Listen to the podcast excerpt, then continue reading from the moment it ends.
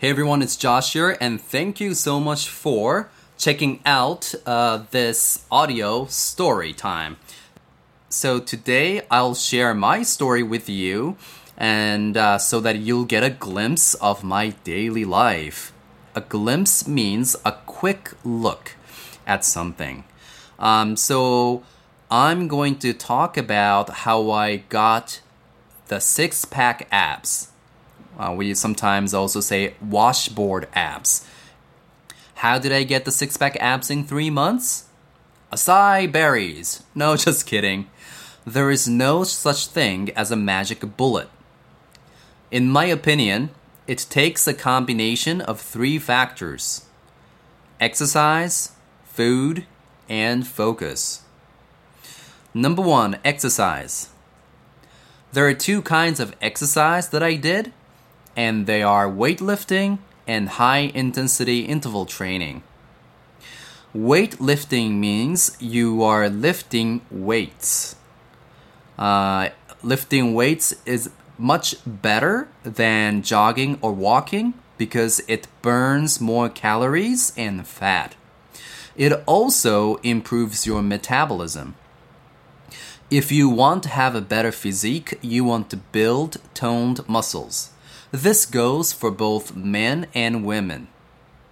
Of course, you want to go for the heavy weights because you want to build your strength, but the most important things are your posture and movement. You have to have the right posture and movement. When I began weightlifting, I was a complete beginner.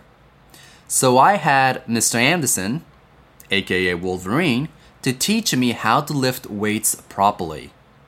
When you lift weights properly, you start to feel the muscles you never knew existed.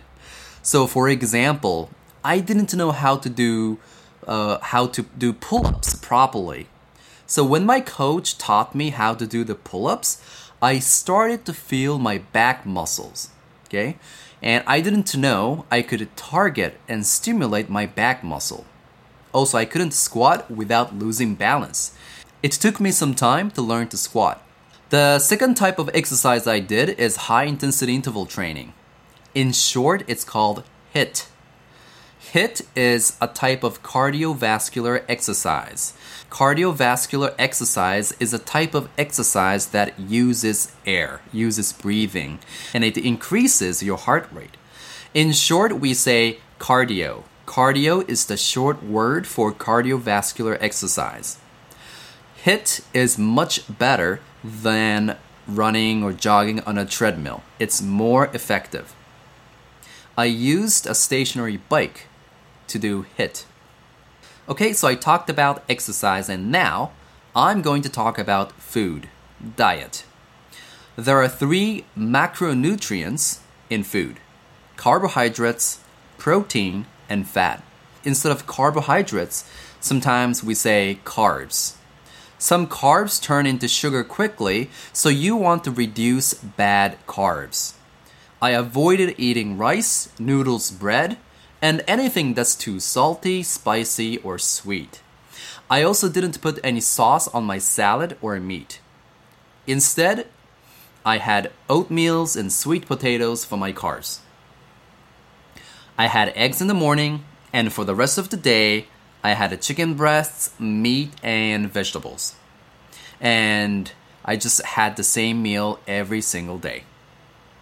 I also had a cheat hour each week, which means I can eat whatever I want for one hour. Okay, one hour every week. On the day I have a cheat hour, I still have to exercise though, because I'm eating chocolate and ice cream and cake. So I have a lot of calories. So I still have to go and exercise on the day I have a cheat hour. Okay, I talked about exercise and food. Now let's talk about focus, mental power. Uh, like many people, including myself, you know, we give up on a goal too easily. And that is because there's no consequence for not achieving a goal. Uh, people are motivated by two things. We are either moving away from pain or we're moving towards pleasure. My motivation to move away from pain is far greater than my motivation to move toward pleasure. So I made a bet with a friend and I gave myself a punishment if I didn't achieve my goal. If I didn't get the six pack abs in three months, then I have to join, then I have to go to my friend's church and join the choir and sing in front of many people. I would do anything to avoid this. Okay, that was a huge motivator. Like, I'm not going to join a choir. I'm not gonna sing in front of many people. So I really wanted to avoid this consequence. So, what about you? You know, maybe you're motivated by reward. Or maybe you're like me, you're motivated by punishment. You have to find what motivates you. And the second way to keep focus is to measure your progress. There's a saying, what gets measured gets managed. I think that applies in fitness. So I took pictures of myself after each workout. I also tracked my body fat percentage. So I would look at my own pictures and I also make sure that my body fat percentage is going down. As long as my body fat percentage is going down, I know I'm on the right track. I know that I'm in the right direction. As a result, my body fat percentage went from 25% to 11%. In the beginning, I just wanted to look good. But as added benefits, you know, I had more energy, I was more focused at work, and my confidence has gone through the roof. Go through the roof means to rise to the highest level. And because I felt confident, I felt good about myself. You know, before I would have some negative chatters in my head. But now, I say positive things about myself.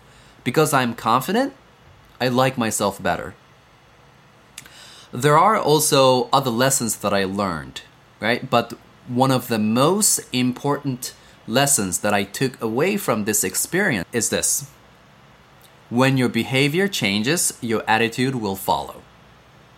That means even if you don't feel like it, you have to go to the gym. You have to go through the motion. And when you do, your attitude will also change. I think the same can be said for other areas of life. Whether you're making music as a musician, writing a book, or learning a foreign language, you need to do more output and do it every day. Make music every day. Write a write something every day. Learn new words every single day. When your behavior changes, so does your attitude. And that's how I was able to keep my focus for 3 months. Okay, I hope you enjoyed my story if you have any questions uh, about English or about my experience, uh, please feel free to leave some comments or questions in the comment section below. Thank you so much for listening, and I'll see you next time. Bye bye.